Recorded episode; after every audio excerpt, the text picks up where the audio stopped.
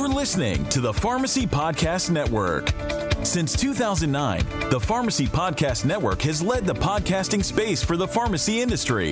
This network of pharmacists and pharmacy technicians leads the podcasting charts with more than 2 million downloads, 40 different stations, and new episodes every week. The Pharmacy Podcast Network is the #1 podcast for the pharmacy professional. Subscribe now on Apple Podcasts, Spotify, CastBox, and all your favorite podcast players. Join the Pharmacy Podcast Nation today.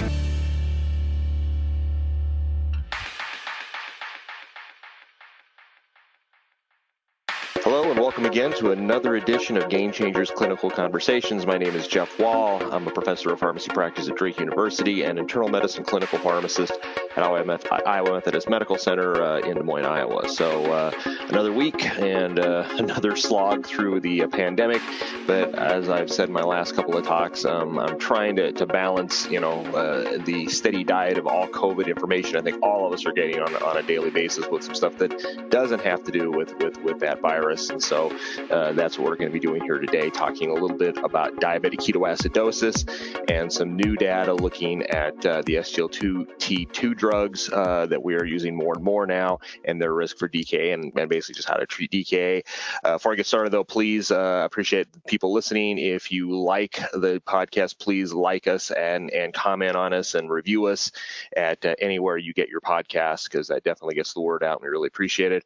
Also, those of you who are using us for CE through CE Impact, we really appreciate it.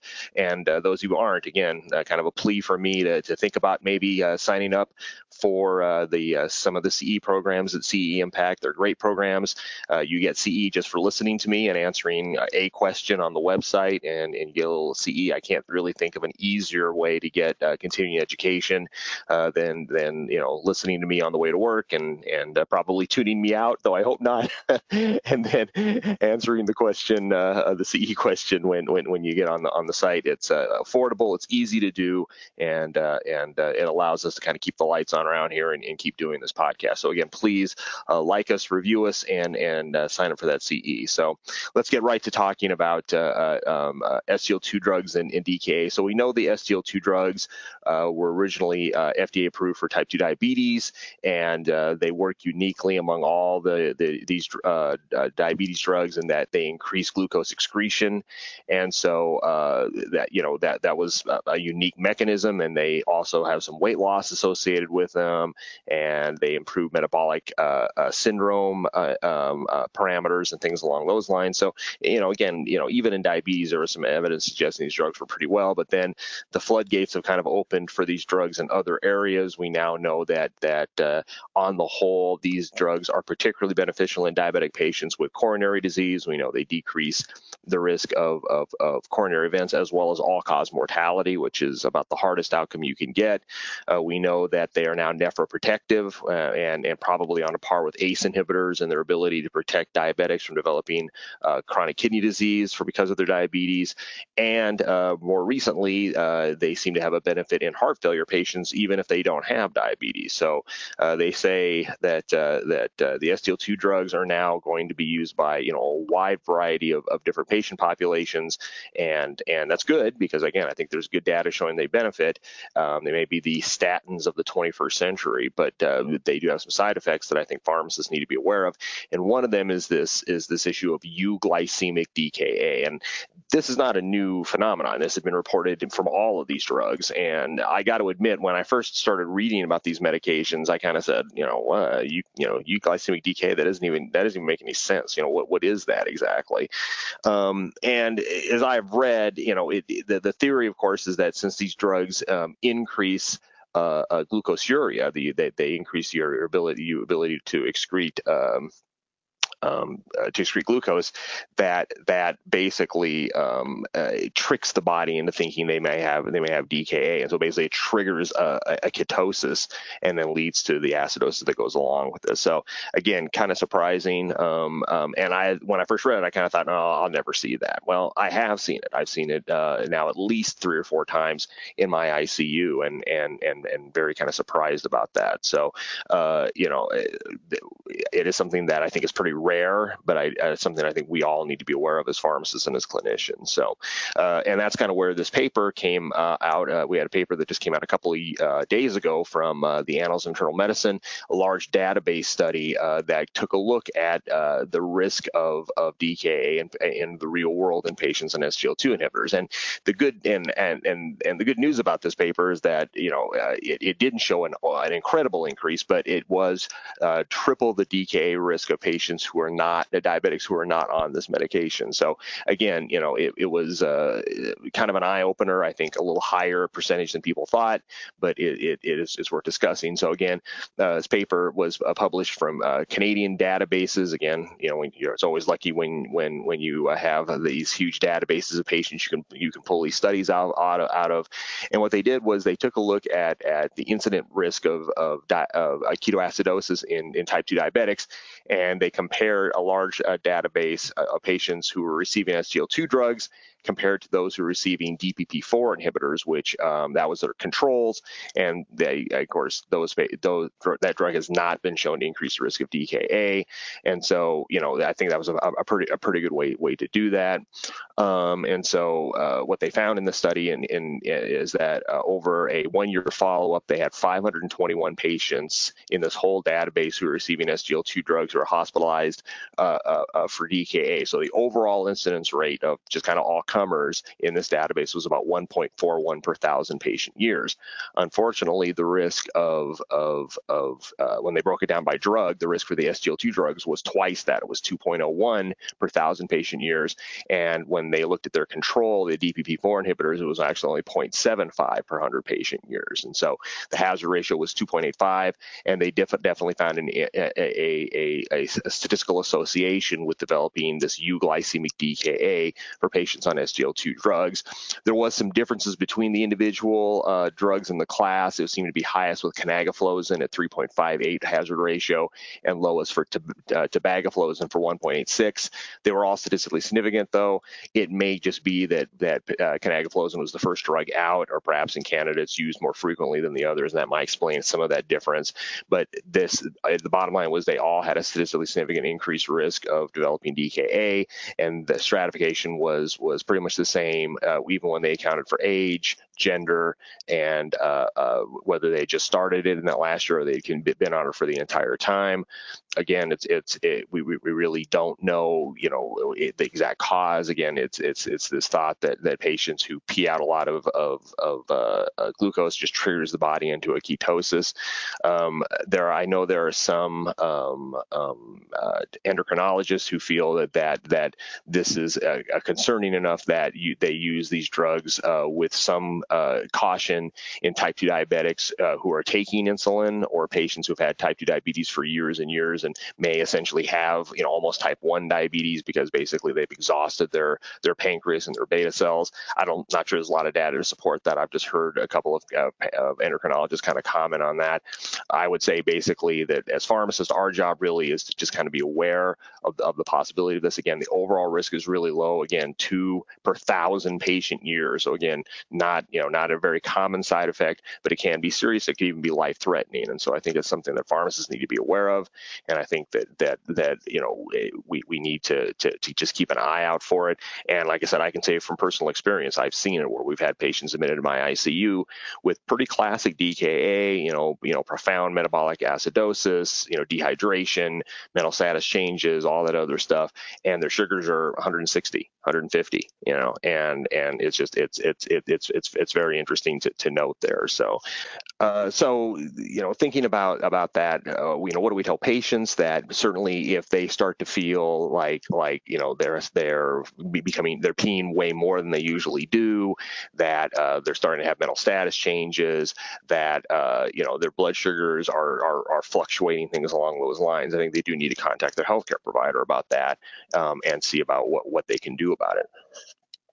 If you're a pharmacist who works in an inpatient setting who has one of these patients, and you have a patient who comes in with not too high of blood sugars, but you know, has a pretty significant anion gap metabolic acidosis, I think that's something that you have to, you know, point out, because again, I think most prescribers are aware of this adverse effect, but they may not, you know, they may think it's so rare that it's something they're never going to see. And like I said, I can tell you that even here in Des Moines, I've seen it several times. So I think it's something that most people will eventually see, especially if they work in emergency rooms or ICUs. So if that were to happen, how do you treat these patients? Do you treat them any different than you would treat, say, a type 1 diabetic who went into ketoacidosis? The answer is no. The treatment is essentially the same, because even though they don't have sky-high insulin, remember that you know, the point of insulin in DKA is not necessarily to get their blood sugars under control. It's to basically close the anion gap, right? And that's something I think we tend to forget about DKA is that one of the primary outcomes of treatment of ketoacidosis is not necessarily to control the blood sugars. I mean, yes, we do that, but it's actually to resolve the acidemia and ketonemia. That's what we want to get rid of. And so you do that by giving people insulin, and whether it's intensive intravenous insulin or even just frequent subcutaneous insulin, that is how you're going to treat DKA, no matter, you know, what the cause. So if someone did have euglycemic DKA, you'd want to stop the drug, obviously, admit them to the hospital, and go ahead and treat them like you would any other DKA patient. So I think it's not a bad idea then to kind of, you know, talk a little bit about how you do that. And certainly it's a common enough issue for inpatient pharmacists that I think we see it quite a bit. And so just kind of a quick review of the ADA guidelines, I think, is in order. The ADA guidelines haven't changed a lot. In fact, in the last probably 10 years, there really hasn't been a ton of new information on the treatment of DKA. In fact, I'd say probably the biggest controversy right now in treating DKA is, do you need to bolus patients with insulin when they first get there, or can you just start them on an intensive protocol, whether intravenously or subcutaneously? And so to me that's a pretty minor issue in the treatment of DKA. I'm not sure any of my physicians would really care one way or the other. So, so the ADA guidelines I think are still pretty good guidelines to base your treatment protocols off of, and certainly if you work in most hospitals, you've kind of got that up and running as it is. So, you know, remember that you don't need sky-high blood sugars, even in type 1 diabetics, to get DKA, right? I mean, it all that requires is the cells in the body now starting to switch to living off fat, because they're not receiving any sugar, because they don't have any insulin to uptake the glucose into the tissues, and so then they start switching to living off fat. That leads to fat bodies being produced and lipolysis, and then of course ketone bodies being formed and ketoacidosis. So that can happen at any blood sugar, you know, and even in type 1 diabetics above 200. So you don't have to have, you know, sky high blood sugars. They usually do have low serum bicarbonates, of course, and then either ketonuria or ketonemia. Most hospitals will measure like beta hydroxybutyrate levels, and it is worth mentioning that is not 100% sensitive or specific. That it does miss other types of ketones that the body forms, but it's a pretty standard way I think most hospitals approach it.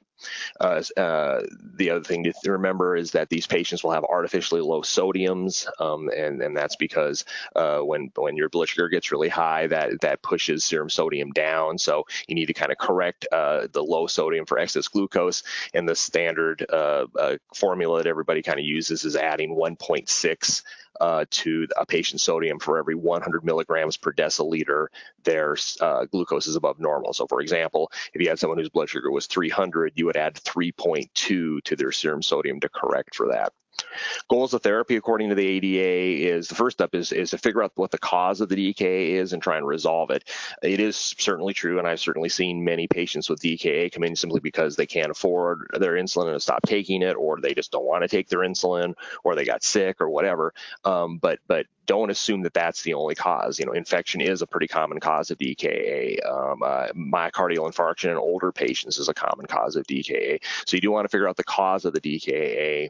And then again, one of the biggest goals of therapy is to resolve acidemia and ketonemia, and then to normalize mental status, to correct hydration, correct electrolytes, and actually correcting blood glucose, if you read the guidelines, is actually the last goal. So even though it's the thing that gets them into trouble, the most important things are keeping the electrolytes normal, making sure hydration status is normal, and then absolutely correcting the anion got metabolic acidosis. And I cannot tell you over 20 years teaching residents and students how many times I've seen where somebody with DKA gets admitted overnight, their blood sugars are 400, they get started on an insulin drip, and their blood sugars within 2 hours go down to 100, and they stop the insulin drip and think everything's terrific, except they haven't closed the gap, and the patient goes right back into DKA. So the point of DKA, of course, is to fix the acidemia. So how do you do that? These patients are, on the whole, almost always severely dehydrated, and then they're very fluid down. And so, and that's because as the SGLT2 drugs work, when you have glucose in your urine, it makes you want to pee. So it acts as a diuretic. And so giving these people fluids is the very, very first thing you think of. Usually you bolus with a liter of normal saline, and then you can basically give them continuous infusions based on that corrected sodium. And that's why it's important to correct the sodium in these patients. Once their blood sugars drop below 250, you probably do want to add some substrate back into their IV fluids. So probably adding D5. So maybe you might do D5.5 NS or D5 NS in those patients. Again, just to give them some substrate back. The next thing you think about is their potassium. Remember that acidosis pushes potassium extracellularly, and then they pee all the potassium away because of the diuresis that goes on. So usually these patients are profoundly body potassium down, but it just really kind of depends on the point that you catch them in the process of DKA. Again, another common mistake I see residents make is that someone will come in with DKA, and they'll check a serum potassium and it's 6, and they're like, well, I know that's not real. I know these patients really have low potassium, and they proceed to give them potassium, and you don't do that, right? So, I mean, yes, the potassium is high because you probably caught them in the early stages of DKA where the acidosis has pushed all the potassium extracellularly, and they haven't had a chance to urinate it off yet.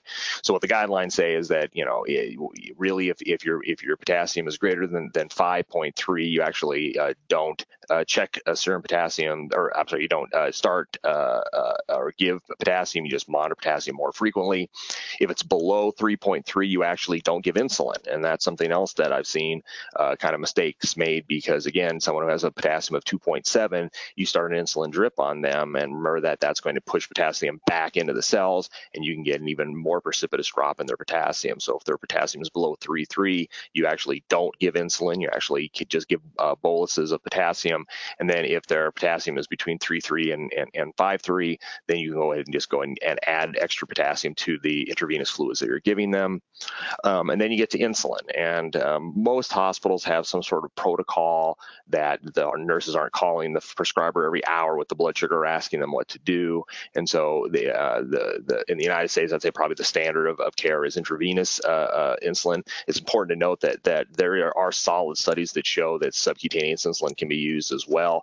And that's something that we've started to do at our hospital. Is for so-called mild DKA, we will go ahead and if they don't look critically ill, if their bicarb isn't too low, things like that, we'll try and manage them on the floor with every 2 hour subcutaneous insulin. Especially the new insulin analogs like Lispro and Aspart are absorbed very quickly and can be used, and again has been shown in clinical studies to do that. So whether you use IV or sub-Q insulin, though, the key piece I think for the pharmacist to keep in mind is, well, what are my goals? How fast do I want to drop their insulin? And remember that the goal is to try and get it to about 50 to 70 milligrams per deciliter per hour. And so if somebody comes in with a blood sugar of 500 and you start them on an insulin drip and their potassium goes to 200 an hour later, you're dropping them too fast. You need to back off on the dose. And sometimes people will say, well, yeah, but doesn't that mean they're going to be in DKA longer? You don't want to be too quick to try and get them off insulin. And I've seen that mistake made many, many times, where it's like, well, we got to get this bed, we got to free this bed up in the ICU. So if I really just push a lot of insulin in them, we can get this taken care of. Again, it's going to take a while for the acidemia to resolve, and it's kind of tincture of time. Then there's not much more you can do about that. So that's so the goal is to try and get them to 50 to 70 milligrams per deciliter per hour. If it's below that, you want to go up and get more aggressive on your insulin. If it's above that, you probably want to back off on your insulin. Eventually, the acidemia will resolve, hopefully. eventually. And at that point, you can go ahead and switch them to what their regular regimen is, or if this is a new diabetic, go ahead and start them on insulin as you would start any other new start for insulin. And again, there's a couple of ways to approach doing that. A lot of times what I'll do in these patients is take a look at their last 6-hour intravenous insulin requirements, multiply that by 4, and then use that as my kind of base for how much insulin I'm going to be giving them. But remember that you don't want to do any of that until they're euvolemic, their bicarb is normal, and or they have negative ketones in their blood. That's the point that you switch them to their home insulin regimen. I'm occasionally asked about bicarb, and the guidelines basically say that if your pH is 7.0 or above, you don't need to give bicarb, and I wholeheartedly agree. I'm a bit of a bicarb nihilist, I got to admit, and so I don't use a ton of bicarb because I don't think there's a lot of data showing it really helps unless your pH is profoundly low, like below 6.9. So again, the guidelines don't say to replete that. And if their phosphorus is low, and often their serum phosphorus is low, again, because they're urinating in a lot of a way, unless it's life-threatening low, below 1 millimole per deciliter, you usually don't need to replete that as well. If you do replete it, just keep in mind that drug or that electrolyte does hang on in patients with kidney disease. So if the patient's got acute kidney injury, you don't want to overshoot in those patients as you're dealing with that. So I mean, I think that's kind of a general overview of how to approach DKA. It hasn't really changed in a lot of years, but I think the key pieces I see that new providers make is stopping the insulin before the gap has been closed, starting potassium appropriately or insulin appropriately based on the serum potassium, and then switching them over to their subcutaneous regimen from home or a new regimen. That's if there's kind of mistakes made in the treatment process, that's kind of where I see it done. So that's kind of a wrap up of treatment of DKA. And as this paper says, we're probably going to see this a little bit more in patients with SGLT2 drugs, especially as these drugs get used more and more for a lot of different indications. So something to kind of keep on top of. So we'll wrap things up in a bit, but first a word from CE Impact. Game Changers discusses clinical guidelines and pharmacotherapy trends that significantly impact practice. Game Changers is produced and accredited by CE Impact and hosted by Dr. Jeff Wall. New episodes are released each week and available for pharmacy continuing education credit to CE Impact subscribers.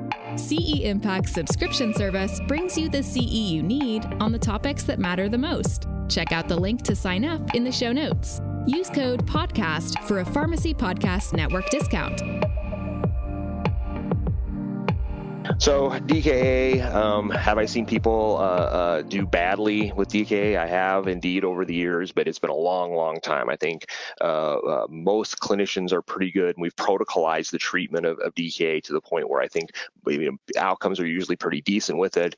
But I think pharmacists can play a big role in identifying patients who may have early DKA, warning patients about what the signs of DKA is on an outpatient basis, because again, type 2 diabetics may have never had DKA before. We don't tend to educate them as much as we do about type 1 diabetics, so getting them and letting them know about that and how to deal with that, having them have an action plan of how to deal with that if they suspect DKA, and I think helping to educate providers about the best way to treat DKA and trying to hew to the guidelines whenever we can. I think if we do that, I think that even though we're going to see more DKA with the SGLT2 drugs, I think we can manage these patients appropriately, and they'll really be none the worse for wear if they have that. A final question that I've been asked a couple of times in these patients is, well, can I ever put them back on an SGLT2 drug? I'm unaware of any data showing yes or no, so I got to be honest with you. I've been kind of a chicken and said no. If they've had euglycemic DKA once to an SGLT2 drug, I would be very, very reluctant to start one again, unless some data comes out suggesting that it's super duper idiopathic and they're no more likely to get it again than if they never got it in the first place. I probably would avoid that. So that does it for another episode of Game Changers Clinical Conversations. Again, thank you for listening.